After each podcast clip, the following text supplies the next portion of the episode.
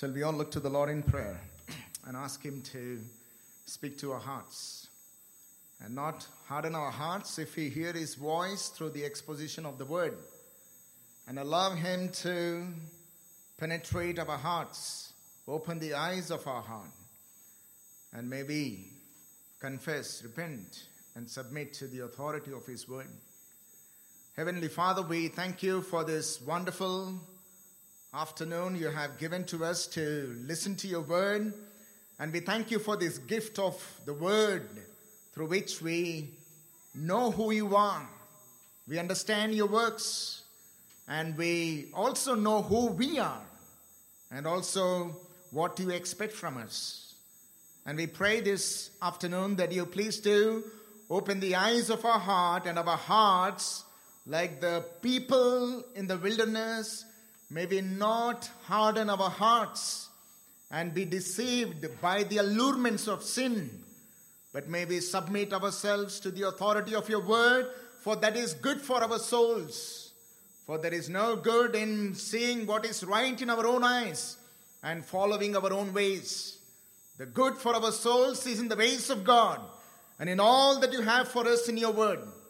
And we pray that You please do speak to our hearts this afternoon and save us from the hardening of the heart, from the schemes of the devil, and from the enticements in the world. And we pray that You fill us with Your Word and with Your presence, and let not these words fall on the ground, but deeply penetrate our hearts and bear abundant fruit for the glory and honor of Your name. Thank You that You are not the God like the gods of the nations, who are muted, who are dead, who don't have any life in them. But our God is a living God, and Your Word is a living Word. And we pray that You exalt the authority of Your Word and humble us before Your throne of majesty. In the name of our Lord and Savior Jesus Christ, we offer this prayer with thanksgiving. Amen. Amen. Please turn our Bibles to the book of Hebrews, and uh, we have listened to the first part of the message last week, dwelling on God's rest. And I have done my best by the grace of God to simplify this complex passage for your comprehension. And uh, today I would like to cover the second part. And I was arguing with you from the scripture, reasoning with you, that the rest that the Bible speaks about is essentially the presence of God. And it is God's presence, and we need to understand this is what salvation is. The Bible says very clearly that salvation is reconciliation to God, which means we come into the presence of God. Sin has separated man from God. Because of it, because of this, souls have become restless. But Christ had come, He died for our sins and rose from the dead so that He can bring back the presence of God in our lives. And I have also explained to you there are three aspects of rest. One is the, uh, the salvation rest, which we find when we confess and believe in the Lord Jesus Christ. And I have also explained to you the sanctification rest, as we keep enjoying the presence of God, as we grow in the knowledge of our Savior. And also I have uh, shared with you the sabbatical rest, which is the eternal rest towards which we are all waiting and looking forward. And I was also telling you that when the author of Hebrews spoke about the rest in this passage, it is essentially salvation rest and the eternal rest. Sanctification was not there, but we understand in the larger biblical theology. And we see that these people, why the author of Hebrews is reasoning with them about the supremacy of Christ and calling them to find rest in the presence of God, it is because they claimed to believe in the Lord Jesus Christ, but as they were growing in the Lord Jesus, they saw that Christian life is not easy. There is persecution, there are temptations, and there are afflictions, because of which they were tempted to go back from the Lord into Judaism, because of which the author is calling them to return back to their faith, and don't give up the faith because of the trials and tribulations, but hold on and persevere in the Lord till the end. And I So I also concluded the last week's sermon that there are only two mandates in the entire passage. In Hebrews chapter four, the rest of the things are all reasoning about how these two mandates are important for us to practice and fulfill. Why does he say that? We all, he, he addresses, he, he begins with the importance of fear. You know, we are all people who fear. If there is anyone who says that you don't fear, you are a liar. I have not found a single person in my life who do not fear. Some some people fear snakes. And I've seen women are especially good at being scared by cockroaches, which to men are nothing. And some of us fear some terminal illness. If you come to know that there is some terminal disease in you, you will see fear descending on your hearts. And some people are afraid of dying. Some people are afraid of some harmful people about what they can do to you. And some people are afraid of uncertainties that we may face in the future. There is nothing secure in this world. And we constantly live and switch from one fear to another fear. But the Bible speaks about there is a fear that we need to cling on to, develop, cultivate in our hearts, which does good to us. There are a lot of negative fears that we entertain, but the Bible speaks about healthy fear. And that is how it begins in Hebrews chapter four, verse one. He says here, therefore, while the promise of entering His rest still stands, let us fear, lest any of you should seem to have failed to reach it. After revealing to these people how the Israelites failed to enter the rest, but it is not closed, the door is not shut down, the promise of rest still stands and it is open for the new covenant people. And what does he say here? He tells them that still, since the promise of rest still stands, he says that let us fear.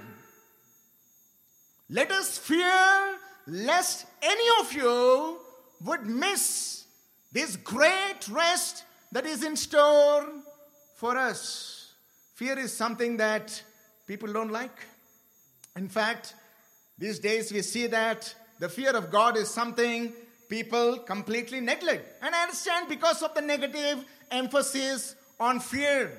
And the what is mostly emphasized these days is the love of God, the kindness of God, the compassion of God, which is true.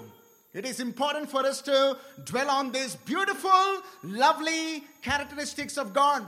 But the Bible also speaks about the fear of God. In fact, if you read the Bible carefully, from Genesis to Revelation, the Bible speaks about fear of God more than any other thing. It is such an important thing the Bible speaks about. Now, what does fear mean in this context? Since there are some misapprehensions about what fear is, and some of us are coming from some legalistic churches where they had sown some unhealthy fears in our hearts, because of which we fear the word fear altogether. Let me cite Puritan John Owen, who lived between sixteen sixteen till sixteen eighty-three, what he describes fear in this context. He was a great theologian of his time in the seventeenth century, and at the same time, a great devotional writer. And this is what he says: the fear intended in this verse in Hebrews chapter four, verse one, is a combination of two things. First, it is a reverent understanding of God's holiness and greatness and his severity against sin. I love the way it is projected here, and that is what the Bible speaks about. In fact, as Shankar was telling that these days he is enjoying reading the book of Proverbs. The book of Proverbs says that the fear of the Lord is the beginning of wisdom. And you have no wisdom, no understanding, no discretion, no discernment, no insights if there is no fear of God. And what is this fear of God? It is understanding how holy God is, how He is a transcendent being, high and above all the creation. And at the same time, He hates sin with perfect hatred. And because he hates sin with perfect hatred, he had to sacrifice his son on the cross to take his vengeance upon sin. And in this way to satisfy his divine justice. God is great and holy, and he hates sin with a perfect hatred. Because of this, we fear God. And the second thing is that it is using the means of grace carefully to avoid the evil of unbelief and disobedience. So the reason why the author says here that you need to fear lest you miss it is because he says that don't entertain any unbelief. Because the God that you're believing is a great, holy God who hates unbelief, who hates disobedience. And if you yield to that, there are very dire consequences that he had to face. If God did not spare Adam and Eve, but casted them out of the Garden of Eden because of one single disobedience to his commandments. If God did not spare his own son on the cross, but poured out his own wrath upon the son because of sin, how shall, if we deny this great and the almighty God and yield ourselves to unbelief, we'll escape from this consuming fire? And that is the argument that we're seeing. The Bible speaks about. You know, the interesting thing as I see that is he constantly jumps from, you know, comfort and to warning. Comfort and to warning. And here is a warning after comforting. Here is a warning. He says, be careful. You know, what we understand here is that he says that the reason you have to fear is because if you don't fear God, you cannot trust him. Trust is the result of fearing God. And this fear of holiness of God, the greatness of God, and his severity against sin causes people to believe in him. For example, you can see in Psalm one fifteen, verse eleven. Psalm one fifteen, verse eleven, you see what the psalmist says. Who you fear the Lord, trust in the Lord, he is their help and their shield. Do you see that? Who you fear the Lord, trust in him. He doesn't say that those who trust in him fear the Lord. No. He says, who you fear the Lord, trust in him, because trust is a consequence, byproduct of fearing God.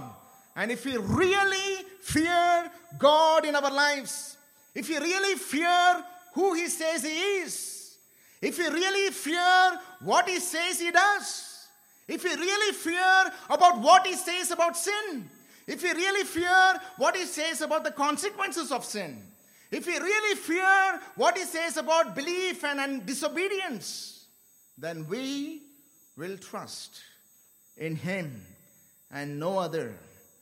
Jerry Bridges uh, made a very paradoxical title to his book, because we often see one thing in the absence of the other, and that is the joy of fearing God. We think that when there is joy, there is no fear of God. If there is fear of God, there is no joy. In fact, he argues that true joy is in fearing God. Fearing God is an enjoyment. It is not something that is scary. And in that book, he argues, and he makes a statement here that we cannot separate trust in God from the fear of God. We will trust him only to the extent that we genuinely stand in awe of him. So we all repeat that final statement. We will trust in him only to the extent that we generally stand in awe of him. And I want to argue from this passage that today, as we are living in the modern times, there is a great need for us to fear God, which is greatly lacking. We either fear God unhealthily. What is an unhealthy fear of God? He is merciless. He hates us. He doesn't like us. He always tries to punish us. See him as a terror. And that is what we see in some of the legalistic churches. They present as a merciless God.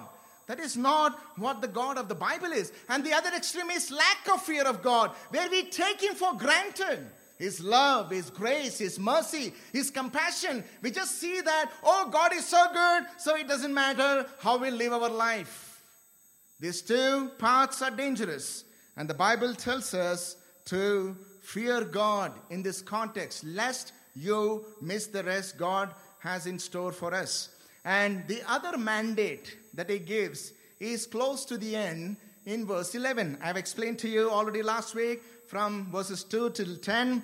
And uh, the other mandate after he says about fearing God, and after he gives convincing reasons to the recipients about how, why they should fear, the importance of rest, he says in verse eleven, let us therefore strive to enter that rest.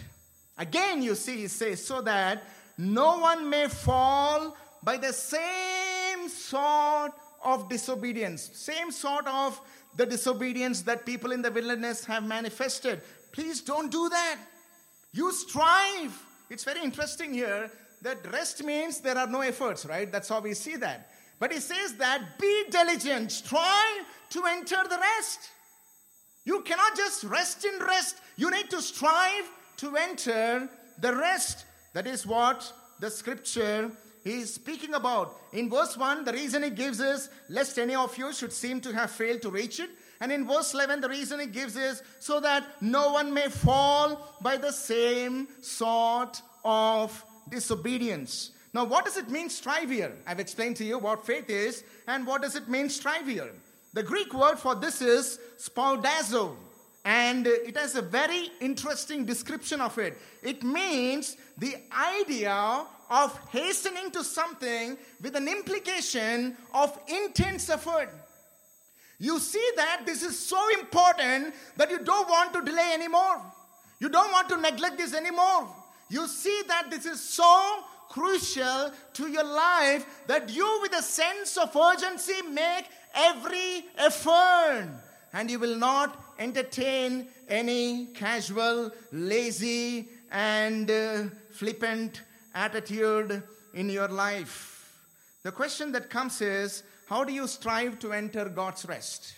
How do you strive to enter God's rest? From this passage, I would like to prove to you there are two important factors through which you enter into God's rest. There are no other means without this that you can enter into God's rest. The first factor that we see from this passage is that we enter God's rest by faith. We enter God's rest by faith. Let me read this passage for you. Hebrews chapter four from verses one to two. And observe carefully what he speaks over here.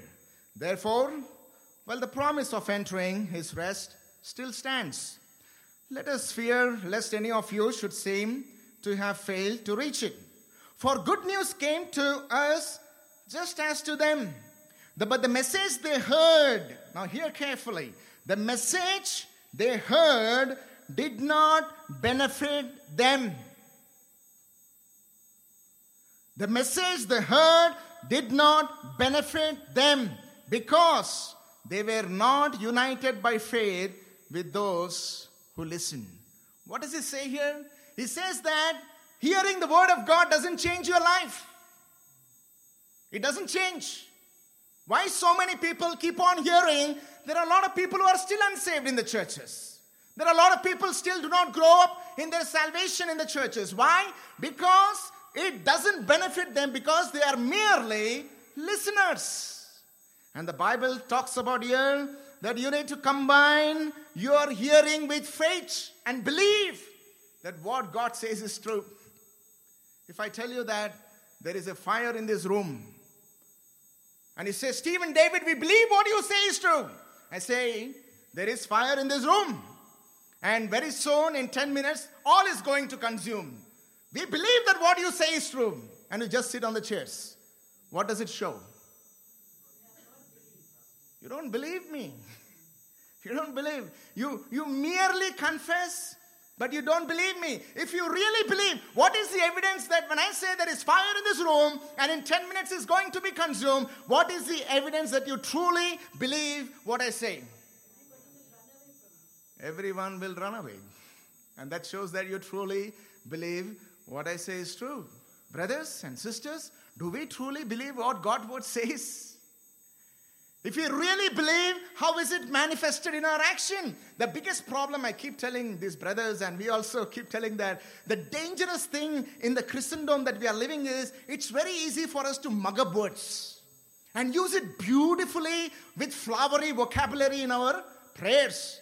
And also when we talk to each other, we will just parrot them and pay lip service. We know what is the gospel. We know what is the reform. Doctrinal terminologies, justification by faith, sanctification by works, glorification in the future. We can speak all this so wondrously, beautifully, without meaning anything in our hearts.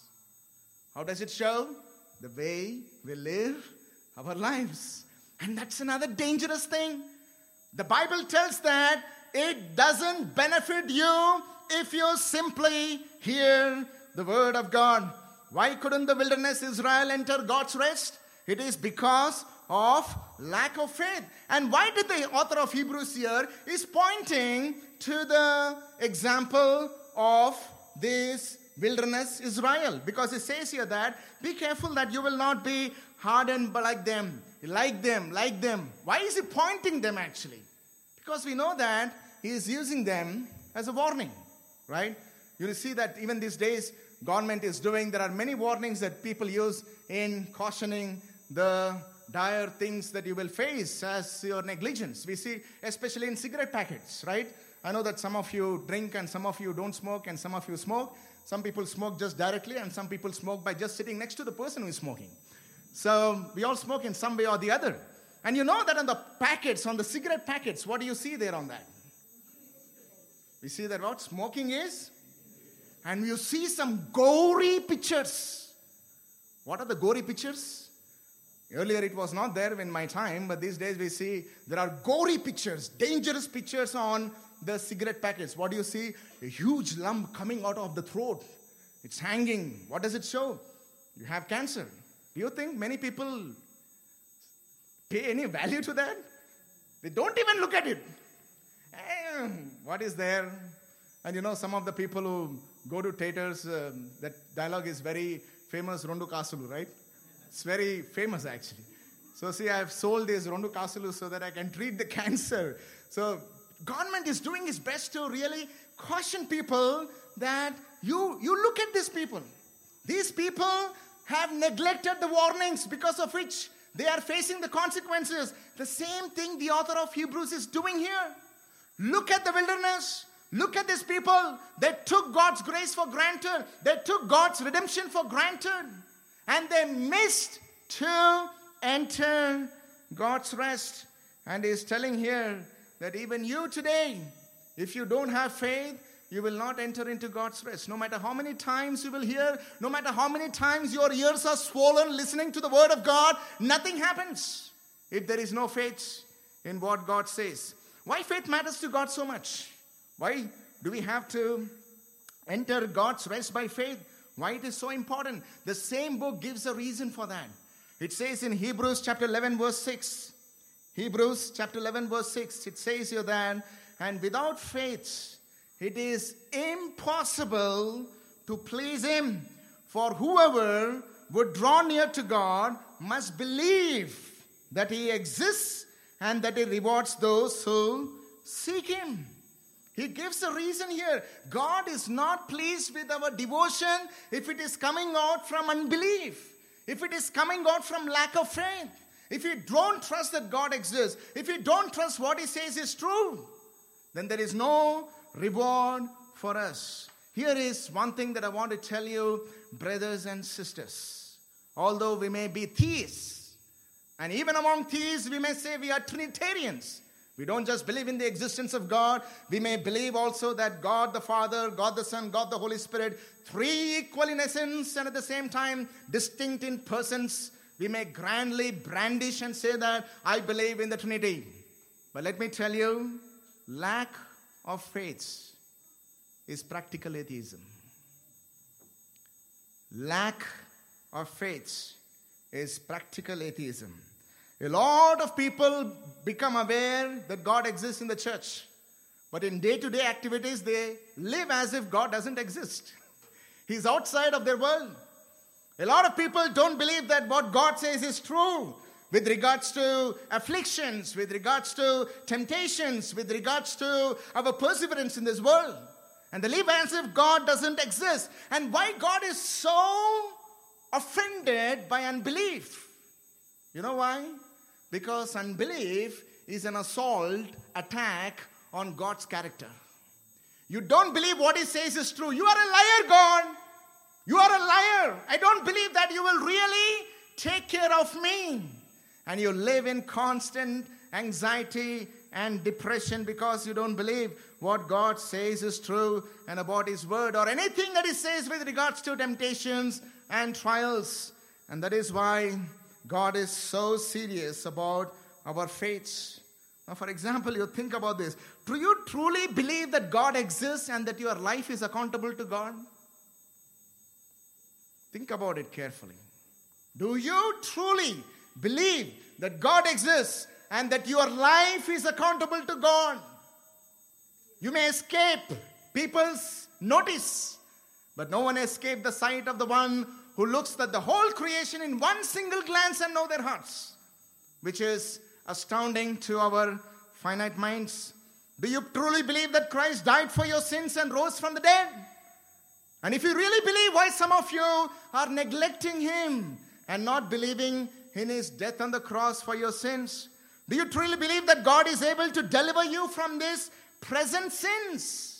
Some of us have reached some situations that, Lord, I don't think so, that you are the Redeemer. In the entire Bible, I know that I love holiness. I know that God is love. But there is one word that often captivates me, and I keep telling to God, Lord, I love this word more than any other word in the entire Bible. And you know what is that? God is my Redeemer. I love that, people. I love that word Redeemer because He redeems. He delivers. And in the context of sin, it's a great encouragement for me to trust in Him. Lord, you are able to deliver me. Do you truly believe that God is able to carry you through your difficulties safely till the end? And if you really believe, why do you give up and live as if He doesn't exist? Live as if He is not there with you. Live as if He is not leading you further. We need to really think about that. Do you truly believe that you have eternal life, whether you live or die? Do you truly believe? Think about that. After mentioning about the importance of faith, uh, he says in verse two, for good news came to us just as to them. Now you must be wondering when you read this, what?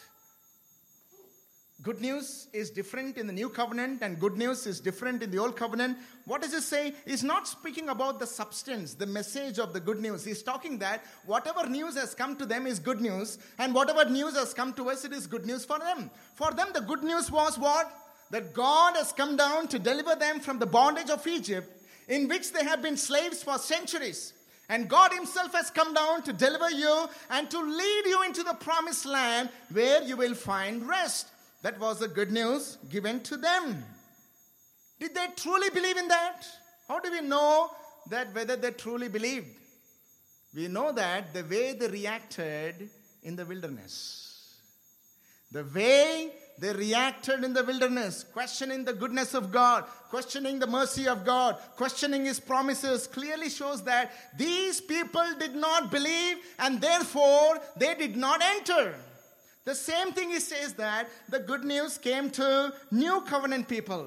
We were held in the bondage of sin, but Christ became a man, one among us. He took our sins upon Himself and laid His life on the cross, and He died for the people's sins and rose from the dead, and He gives eternal life to all who believe in Him. And in the meantime, as you live in this world, you go through trials and temptations and all kinds of afflictions, but God will lead you safely to the end, because He who started a good work in you will lead it to completion. How do we know whether we truly believe this? In the wilderness. It's easy to confess here. It is easy to sing here. But when we see and experience temptation and trials practically, that shows whether we really believe what God says is true. You know, a few weeks ago, Uh, you know, some of you know that uh, uh, Vikas and uh, Susan, they have been going through a very tough years, and they have come to our house, and uh, my wife and I, and we're spending time with them, and they were narrating their entire story about how it all began, this fourth stage thyroid cancer, the afflictions they had gone through, and so far where they are in their faith. And in their relating their story, Susan was telling me that there was a time when she heard that she was afflicted with thyroid cancer. She started to grumble against God. God loves me, God cares for me, then why am I in this cancer? Why did God afflict me with this? Where is God? She was questioning the goodness of God. She was scared to die. She was scared to live his beloved one, to live her beloved ones. And then she told that one day she visited an auntie, and she was also having some kind of illness because of which blood was coming out of her nose. And she spoke to her saying that, how was your experience when the first time you realized that blood was coming out of your nose and then you are close to death? How was your reaction? And the auntie turned to her and said with a smile, I was happy that I'm going to be with the Lord. I was happy that I'm going to be with the Lord. Susan felt ashamed in her presence. What? Even I claim to believe in Christ. Even I claim to believe that there is eternal life for those who trust in him. Then why am I afraid? Why am I scared to die? Why am I scared to face this predicament in my life? And then she realized that she had no faith. She repented of her sin, and God has revived her and still preserving her by the grace of the living God. My dear brothers and sisters, it is easy to claim so many things, but God brings wilderness in our lives to really test whether we truly believe in him and believe in who he says he is. We see that again, he says in verse six. In Hebrews chapter four, verse six, he says, pointing to unbelief, and we see that unbelief and disobedience is used interchangeably here, because when you are unbelief, you are disobeying God. You are not obeying God. Since therefore it remains for some to enter in, and those who formerly received the good news failed to enter. Why did they fail to enter? It says, because of disobedience. Previously he says unbelief. Now he says disobedience. Why? Because unbelief is disobedience, and you're disobedient because you don't have faith. That's why I love the song that we see in the song sheet that says what? Trust and obey, for there is no other way to be happy in Jesus but to trust and obey. Because only when you fear God, you have trust. And only when you have trust, you will obey God. You cannot obey God, you cannot trust God when there is lack of faith. John MacArthur affirms what the author of Hebrews says in his own words. Hear this, what he says. The need for God's rest is urgent. A person should diligently, with intense purpose and concern, secure it. It is not that he can work his way to salvation, but that he should diligently seek to enter God's rest by faith, lest he, like the Israelites in the wilderness, lose the opportunity. God cannot be trifled with. You cannot play with God. You cannot take God's word for granted. You need to have faith and believe what he says and what he does, and cling and persevere till the end. There is a very important note that I want to make it over here. Hear this carefully. The very important point. Believing in Christ at the beginning is one thing. And if I ask you, when did you believe Christ? You will definitely go to some historic event that happened in the past and say, so and so. For me, it is uh, uh, June twenty-sixth, nineteen ninety-six. And for some people, it is not a particular date. But you know, somewhere in the past, you have believed in the Lord Jesus Christ and you claim to do so. But the Bible says here that, and uh, the conclusion that I want to make it here that, believing in Christ at the beginning is one thing. Even the Hebrews here believed in the Lord, but they did not persevere. Now hear this carefully. Persevering in our faith till the end, amid storms and temptations and trials, is another thing. Are you getting my point? Shall we all repeat this together? Believing in Christ at the beginning is one thing. Persevering in our faith till the end, amidst the storms of temptations and trials, is another thing. It is our perseverance of faith till the end, and that speaks about our true faith in the Lord. It's not the beginning, people, that speaks about how great your faith is. It is the end. The end testifies to your genuine faith. So what we see here is that you either hear and believe and enter into God's rest, or you don't believe, harden your heart, and face unrest.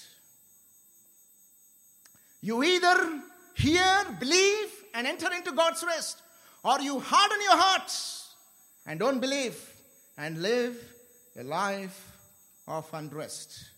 Some of you may be very unrest here. You need to examine your faith. Are you persevering? That's why one of the beautiful statements that I have learned these days is what? If anyone asks me, hey, Stephen, how are you doing? Persevering, persevering, holding on. And when I'm when I'm giving up, hold me. Hold me, pull me up and say, hey, Stephen, what happened? You were persevering so long and now you're going long away from the Lord. Come back. Come back. Hold on. That's why we need each other.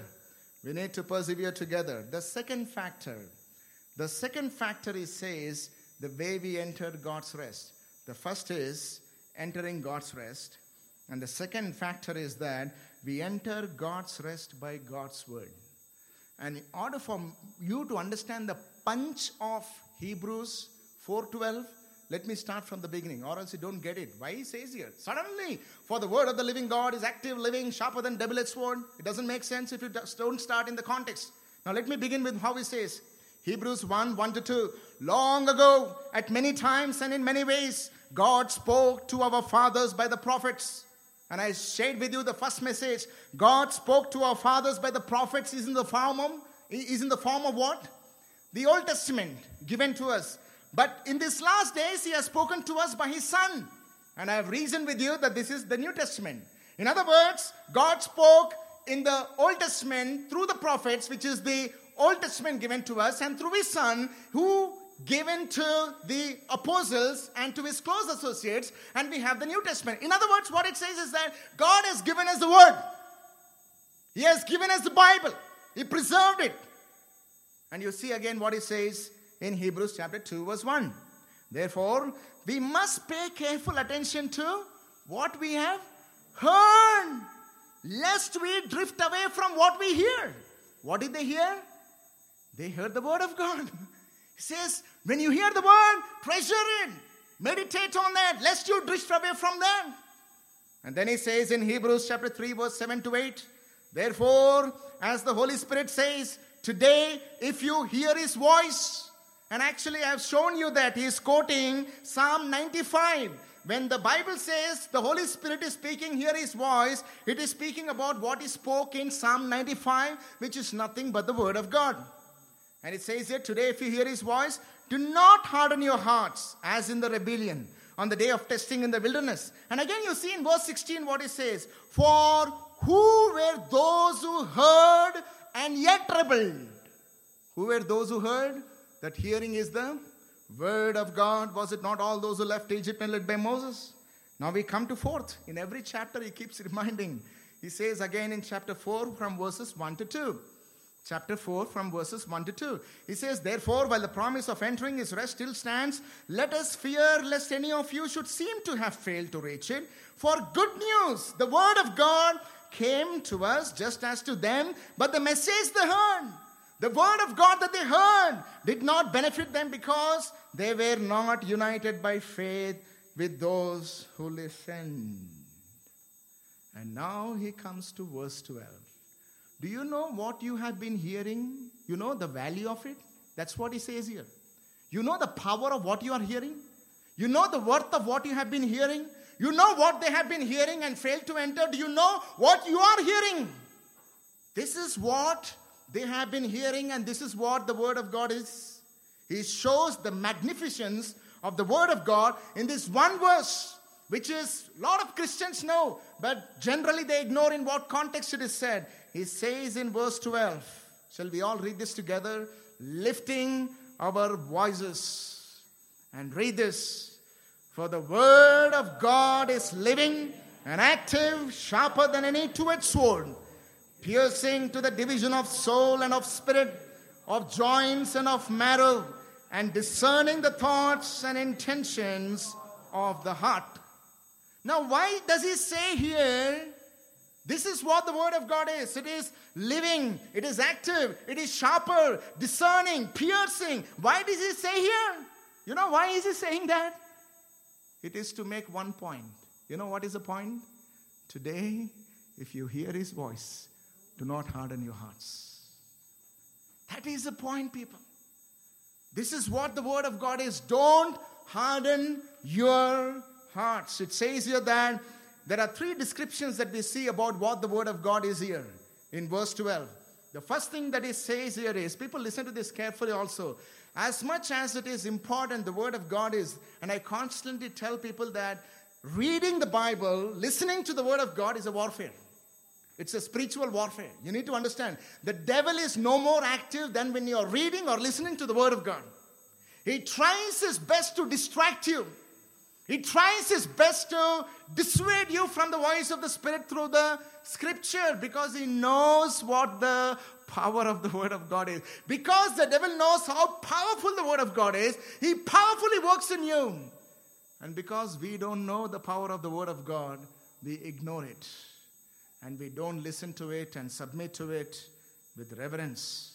We need to learn from the devil to know the power of the Word of God, because his warfare shows what he believes about the Word of God. The Word says here that the Word of God, the first description it says is what? It says is living. You know why the Bible often says uh, living God? Does it make any sense? It doesn't make any sense when you read. It is because Israelites were living in the context of surrounding nations where they were worshipping so many plethora of idols. And the state of those idols were dead. And when Bible is speaking about the God of the Bible is the living God, it is comparing God with the gods of the nations who have no life in them. If you read Psalm one fifteen, you see very clearly, they have eyes but cannot see, they have mouth but they cannot speak, they have legs but they cannot walk. But our God is a living God. He is not like the dead God. So he, when the Bible is telling that the Word of God is living, means it has life. It has life. For this reason, when God gave the people his word in Deuteronomy thirty-two verse forty-seven, this is what the Lord told them. You know what he said? For these are no empty words, but your very... Do you understand what it says?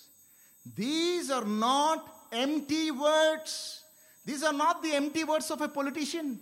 You know that when a political leader speaks with great charisma and oratory, what do you do? Will you get impressed? You know that this guy is just parroting. These are just empty words. These are not the words of a news channel. These are not the words of a politician. These are the words of the living God. And Bible tells that these are your very life. Because of which the Lord Jesus even reiterated in Matthew chapter four verse four. What did he say? Man shall not live by bread alone, but by very, but by every word that proceeds from the mouth of God. Why? Because the Word of God is the life of a person. It is your life, people. It is your life. And you cannot live like that. Can you hold the Bible in your hands? Can you take the Bible? And again, I tell you, say it with all your heart, because the easiest thing to do is parroting. Please say genuinely. Look at it and say that. These words are my life. Are my life. And that's what the Bible says. This is a living word, people. It's not empty words. This is life. You don't know what this can do in your life. Don't ignore it. And it says here that the Word of God is active because it has life. It is active. It is active. It is not passive, which means that it works powerfully. We see that in Psalm nineteen verse seven. One of the brothers, I think Leela, just quoted that in his prayers. David wrote, the law of the Lord is perfect. What does it do? Restoring the soul. It restores the heart. It is actively working. And then the third description that he uses here is, the Word of the Lord is not only living, not only active, it is sharper. Sharper, and he compares it to something else. With what is he comparing here? Sharper than double-edged sword. I remember when I became a new Christian, and I was attending a church, and there was a brother, and um, I was talking about an interpretation which I didn't know. And I was wondering that why is it that some people interpret one meaning and other people interpret another meaning? Why is it? And he turned to me and said, Tamuru, Hebrews four twelve says the word of God is sharper than double edged. Double meaning is there. Yeah. I believed it because I was a newborn and I didn't know anything about the Bible. So now I, I have, when I looked right there and said, what stupid answer is that? Double meaning? What is that? That's not what the context here is saying. It says that double-edged sword. And what does it do, double-edged sword? It's a, actually is using the dagger of a Roman soldier, which is double-edged and which is very fearful, piercing than normal sword. And it says here that it does two things. Double-edged sword, so it's doing two things. What is that? It says piercing. Now, these are the participles explaining the verb. This is what actively it is working, how it is doing, piercing to the division of soul and of spirit, of joints and of marrow, and discerning. It goes deep inside where no man can penetrate. No man can ever penetrate the abyss and the depths of the man's heart. Do you know that? Women, if you think your husband you know very well, you have no understanding. And men, if you know that, you know your wives very well, you have no understanding about the depths, the mysterious aspect of a man's heart. I was talking to you about the counseling uh, some time ago, how mysterious a man's heart is. But no one escapes the sight of the word of God. It says that it pierces to the division. And what does it do after piercing? It discerns the thoughts and intentions of the heart. You and I, as human beings, we just hear words. Acoustic, the sound of the words we hear. We only see the behavior of the people. The intentions of the people don't make sound as your word does. The purposes of the heart will not be visible as behavior is visible. But the word of God discerns and exposes. There is a warning that I would like to give here because a lot of people would like to do that is they try to get into the details of it. And that's what I see that people like Watchman Nee, uh, mystical authors, they try to do that is what is soul here? What is the spirit here? What is joint here? What is marrow here? And they do a lot of surgery on that. I think it is dangerous to go too much into details because it's not giving the dichotomy, trichotomy, or whatever automies are there. That is not the point. The point here is that the word of God is not blunt. Don't go too much into that. It says that ultimately one point that it is making is that the word of God pierces, penetrates the depths of our soul. It goes deep within that no person can enter. It exposes, it convicts, it penetrates, and it breaks. I love when I became a new Christian, I was reading these words, and they were so enlivening to me. The word of God is like a hammer that breaks. The word of God is like a fire that burns. The word of God is like a sword that pierces, penetrates, discerning, exposing the depths of the heart that we cover up with many layers in our everyday life. That's the power of the word of God. And you know, when I was thinking about this uh, penetration, piercing, dividing, my mind immediately went to Acts chapter two, verse thirty-seven, which confirms this is what the word of God does. And you know what do we see here? When these people heard from the from Peter the gospel, it says, when they heard this, they were cut to the heart. Cut to the heart. That's exactly it says here that. It cuts us. It goes deep, penetrates. Some of you may be thinking, why am I not experiencing this? That's the reason he says, today if you hear his voice, do not harden the heart. You know, one of my constant prayers to God is, Lord, give me a tender heart. Tender, O Lord. So that when I read your word, I immediately am pricked, immediately convicted, immediately exposed, so that I would know that you're working in my heart. And I'm telling you, I constantly experience that. Constantly. And I praise God for this piercing and powerful word of the living God. If there are unbelievers here, I would like to give you one encouragement from C H Spurgeon. C H Spurgeon, as many of you know, or some of you know, that he was a man of great preaching. In fact, there is a title awarded to him, And the title is, he was the Prince of Preachers. The amount of work that he has accomplished in his life, very few could reach even ten percent of his energy, enthusiasm, devotion, commitment, and fruit. Such a powerful man of God he was. But you know what was he before? He didn't know the gospel. He didn't know the Savior. In fact, he explains this in his own words. He says that, I was years and years upon the brink of hell. I was heading, running towards hell. I made in my own feeling. I was unhappy. I was desponding. That is no hope.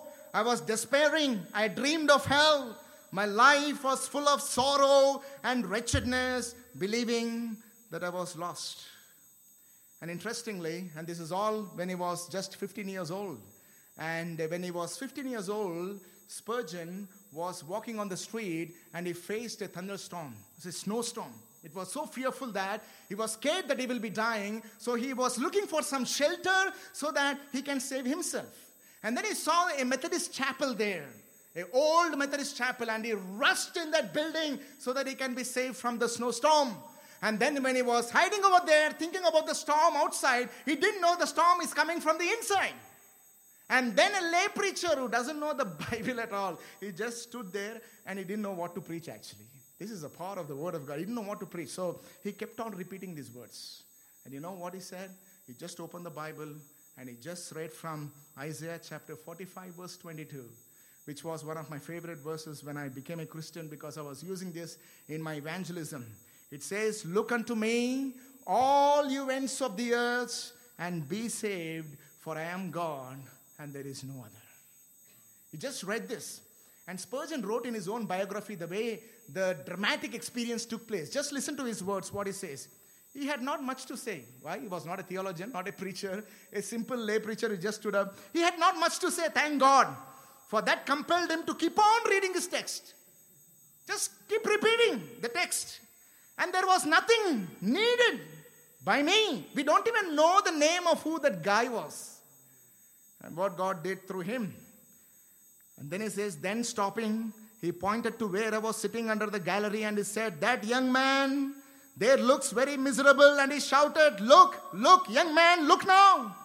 Then I had this vision, not a vision to my eyes, but to my heart. I saw what a Savior Christ was. Now I can never tell you how it was, but I no sooner saw whom I was to believe than I also understood what it was to believe. And I did believe in one moment. And he was born again. And you know when did he become a pastor? nineteen years. Look at the nineteen years here. Amazing. What made him? What made him? The Word of God. And I tell you here, any unbelievers, I call upon you, please don't harden your heart. If God is speaking to you, open. Open your heart. Repent of your sins. Believe in the one who loved you and gave his life for you. If you are a believer here, I have a very good encouragement for you also. In my early years, I was listening a lot. If there is one preacher that I used to listen, it was Ravi Zacharias. I'm sorry that he is not in good reputation today because of the damage he had done to his own character and ministry posthumously, that is after his death. But when he was alive, I remember listening to this story in one of his tapes, and it sank deeply into my heart. And he spoke about a Vietnamese translator, Hien Pham. And this man was a young, devoted Christian. And uh, he was translating the American military forces. Not because he was hired by them, but just because he was a Vietnamese and he knew the Vietnamese and also at the same time English. So he was just translating them. And because he was a good translator, the missionaries also were using him in translating the message to the Vietnamese. So after some time, what happened was Vietnam fell into the hands of communists. And they vehemently, with great vengeance, they want to remove this capitalism, democracy, and they want to bring into this communist regime so that they can rule over them. And then they caught this young man because of his belief in the Christian faith, and they put him in prison, in and out. And one time when he was in a long-term jail situation, this man was persecuted and tortured day in and day out. And particularly, they robbed him away from the Bible, from English literature, and day and night, and day and night, he was indoctrinated in his mind, constantly hearing the voices to believe the philosophies of Karl Marx and Engels, the communist giants. And this man was resisting, but as he was constantly listening and listening, and pierced and indoctrinated, overdosed, finally he came to a situation. And then he thought, maybe what these people speaking is to the truth. Maybe God doesn't exist. Someone has really manipulated my mind and I was deceived and I came to believe in the existence of God, but I don't think so. God exists. I think it's the Western missionaries who came and deceived us and spoiled our minds. But there is no such a thing as existence of God, and the Bible is not true, and the Christian faith is not relevant. Look at where am I today. And he decided that the next day when he gets up, that will be the first day he will never pray. And he will keep on living a life without prayer. And I don't believe in the Christian faiths. When he got up the next day, the commander told him, now you have a different task. The task is, you should go and clean all the latrines in the prison. And cleaning the toilets in the prison was a gory task. Dirty, stenching work. Everyone escaped from cleaning the toilets. So he had no choice. With great grudge in his heart, he went to clean the toilets, and his eyes suddenly fell upon a piece of paper with toilet in that. And he saw from far, the literature seems to be English, and he, then he drew a little closer, and he saw that there is poop on that, and there is this dirty toilet paper, and he saw some English words. He immediately put that into the hip pocket, and he was seeking for an opportunity so that he can read. And in the night, he already cleaned actually, he cleaned it and put it in the pocket. And then, in the middle of the night, he opened his torchlight.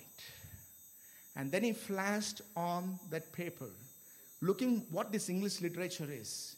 And he saw Romans chapter eight. And he was reading, he was trembling when he was reading.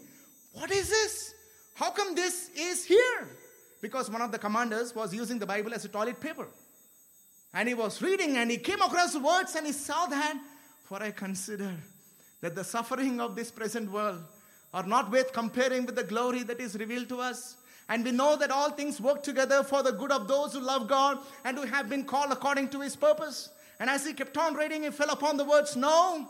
He says that what shall we say in response to this? If God is for us, who can be against us? He who did not spare his own son but gave him up for us all, how will he not also along with him graciously give us all things? And as he came to the end of the chapter, he was struck with his words when it says, no, in all these things we are more than conquerors through him who loved us. For I am sure that neither death nor life, nor angels, nor rulers, nor the things present or the things future, nor any powers, nor height, nor depth, nor anything in all creation will be able to separate us from the love of God in Christ Jesus, our Lord.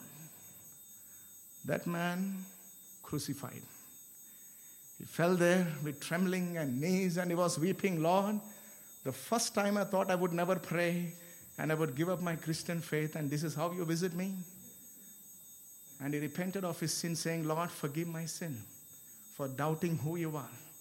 For at the verge of giving up my faith, he again rededicated his life to God and went to the commander and said, I want to clean toilets every day. And he was picking up those papers with toilet, cleaning them. Every night he was doing devotions with that.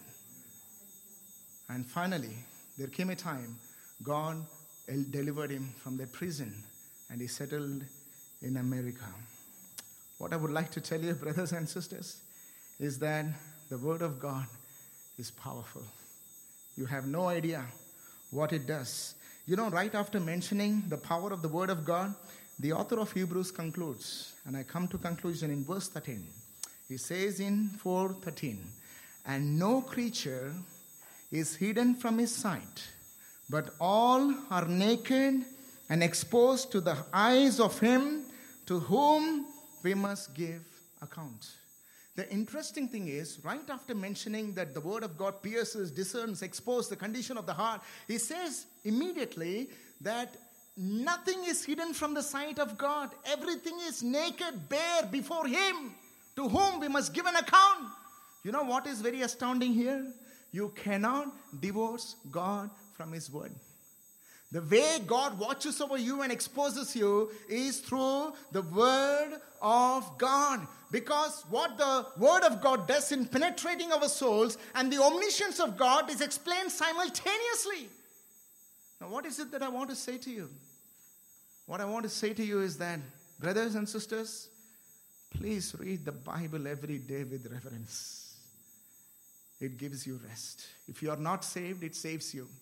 If you are saved, it sanctifies you and gives you the hope to persevere till the end. Please don't neglect this precious word. And if you are doing, God is speaking to you. This is more important than your daily food. Forgo that video games. Forgo that phone and forgo that eating. Forgo anything than the word of God. Because it saves you, sanctifies you, and changes you. It has so much power. Some of you know who are here. And this I constantly experience, this power of the word of God. I was reading the word of God, preparing for one of the messages. And God spoke very powerfully through a passage in Proverbs. Just last week, it happened. And I couldn't go beyond that. It was as if He nailed me on the, on the wall. And He said, there is no way you can go. You have to face it. And I couldn't do any other thing. I left reading, preparing everything. I went and settled the issue because I was gripped with very powerful conviction that I couldn't go anywhere. Settled the issue, came back, and again started preparing the message. Now that's the power, people. The way it brings healing in relationships, the way it brings enlightenment, the way it convicts us of our sin, the way it really exposes our heart, the way it really comforts us in affliction is indescribable. But the devil does everything possible to keep you away from this, because he knows what it can do in your life when you read it reverentially. Please spend time. Dilkishan said that the only time that he could find that he could qualitatively spend time is get up early in the morning, and he spent for an hour. We all spend, people who get up at five, because we have sufficient time. But if you just wake up late, you have nothing else to do but rush to work, rush to some kind of house chores, and you neglect. And just for the sake of satisfying your guilty conscience, you read one verse or two or five minutes and then rush. Where do you find rest for your souls? Oh, busy man and woman, when you neglect these words of life. God is telling you, come, come and listen to my word. Get on your knees and read and read and see what this word can do. It can bring life to the people who are dead. And the other thing that I say is also, hear God's word in the gathered church with reverence. People, you have no idea what blessed people are you in this nation.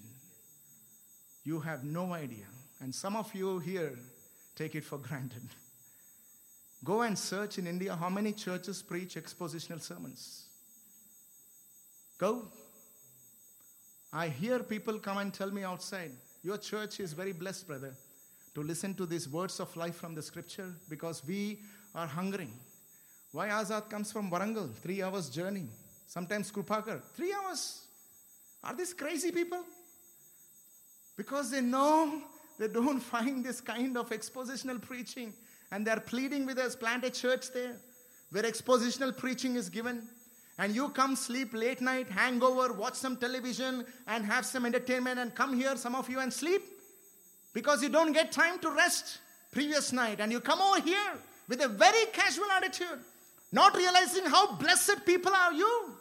Some of them know the value of it. They travel hours. How do you come and listen to the word of God? You don't even read a passage when it is given. Praying, Lord, I read this passage. Speak to my heart. Open the eyes of my heart. Because the preachers who come here and preach, they slog through hours, preparing, praying, even fasting. That, Lord, you build your church through your word. Don't you revere it? Don't you honor the labor of the preachers? Don't you come here with prayer and hunger and reading and preparation? Lord, speak to my heart and change my life. That's how we grew up in our Christian life, people. And I wonder at the modern saints who don't have such reverence. Stephen Cole, One of my favorite expositors, he says that expository preaching has fallen on hard times. Many are saying that people who are used to television and other modern media cannot handle a forty-minute sermon. Sadly, many pastors are heeding that advice. Seeker churches advocate fifteen-minute talk built around some felt need, motivational sermon accompanied by short dramas to hold people's attention. They say that we should never mention sin or anything else that will make anyone feel uncomfortable. The aim is to make everyone feel good in the church. If the church is making anyone, everyone feeling good in the church, that's not a good church to be in. It should make you uncomfortable with your lukewarm, sinful life. That's a true church. And that's why the omniscient eye of God says, God uses his word to convict our sins, even the deepest recesses of our hearts, and we should study here so that we would come to repentance. God's, God uses his word to comfort us in affliction. Even the pain that we cannot share with anyone, no one may know. But when you read the word, you will learn that, Lord, how is it that you have come to know my heart? You will, ast- you will be astounded the way you will see God working in your life. One of the reasons I am still persevering is only because of these people. Only because of this. If not for the word of God, there is nothing that I can stand so far. I would have been lost and lost and lost multiple times. But this word brings me back every time, whenever I go away. God uses his word, brothers and sisters, to persevere till the end in the fallen world. Apart from this, you cannot persevere till the end and enter into the word of and enter into God's rest. So I say that as we are all accountable to God, the question is how we respond to the word of God. How we respond. Jeremiah twenty-three, twenty-three, twenty-four says, Am I a God at hand, declares the Lord, and not a God far away? Can a man hide himself in secret places so that I cannot see him? Declares the Lord, do I not fill the heaven and the earth? And declares the Lord. And the way he visits us often is through the door of the word of God. In summary, I want to encourage you, strive to enter and remain and hope for God's rest by faith. Strive to enter and persevere and hope for God's rest by God's word. Let's all stand together and pray. Let's stand together and pray.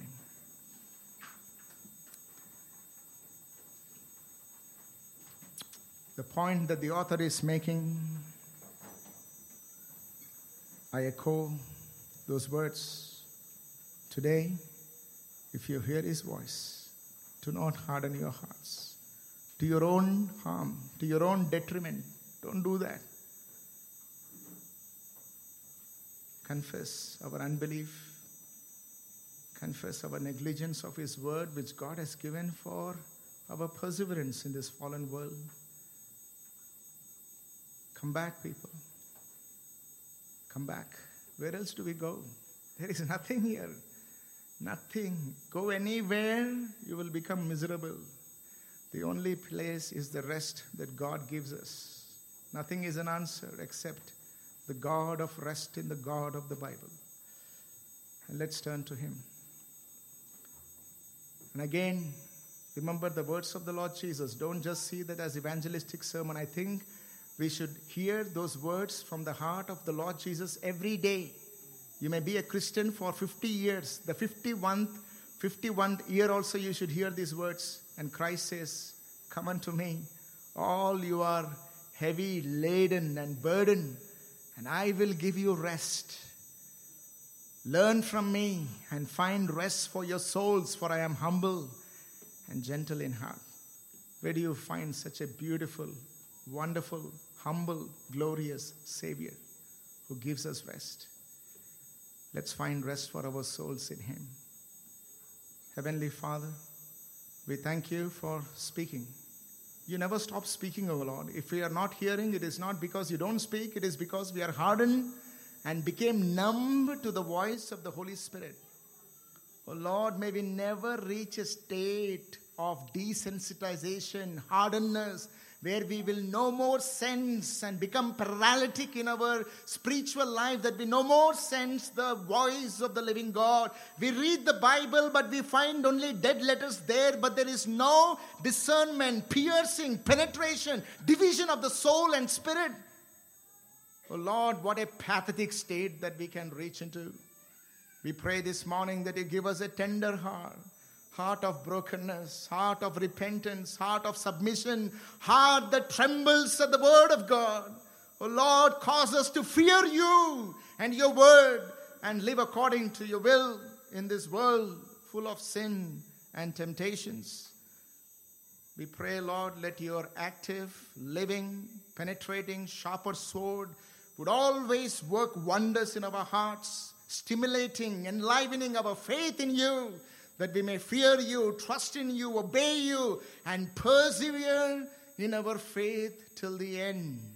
We don't know how long we will live, Lord, but so long that we live, we live by faith and by the word and enter into God's eternal rest by finding rest at the feet of Christ.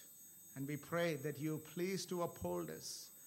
Do not leave us, nor forsake us because of our sins against you, but forgive us in the Lord Jesus Christ and continue to speak to us till the last day when our faith will turn to sight and we will behold your face and live in eternal glory. In the name of our Lord Jesus, we pray with thanksgiving. Amen. Amen.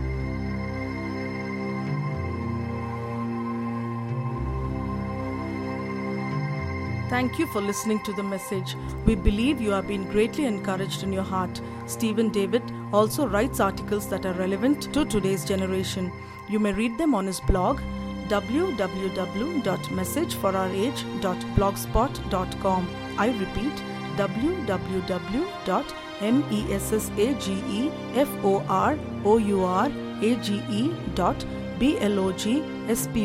dot com. You may also email him at c stephen david at gmail dot com. I repeat, c stephen david at gmail dot com. Grace and peace be to you.